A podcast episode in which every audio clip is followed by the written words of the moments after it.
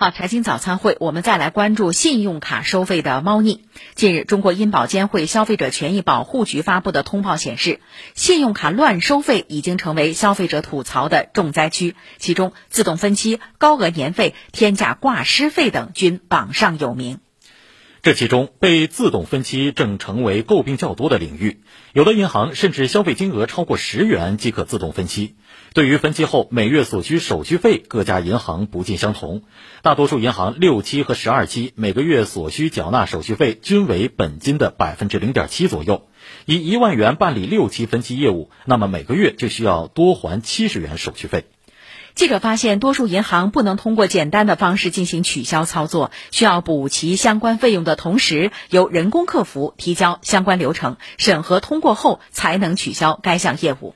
不过，对于消费者而言，金融机构虽有告知义务，但自身在办理信用卡或刷卡消费时，也需要注意所使用信用卡品类及用卡的相关条款。持卡人首先需要明白，信用卡只有在免息期内全额还款才是免费的，其他收费方式需要多关注、多留神，不要为了所谓的分期礼品、分期优惠而办理分期，而是要根据自身的需求来办理。以上就是今天的财经早餐会。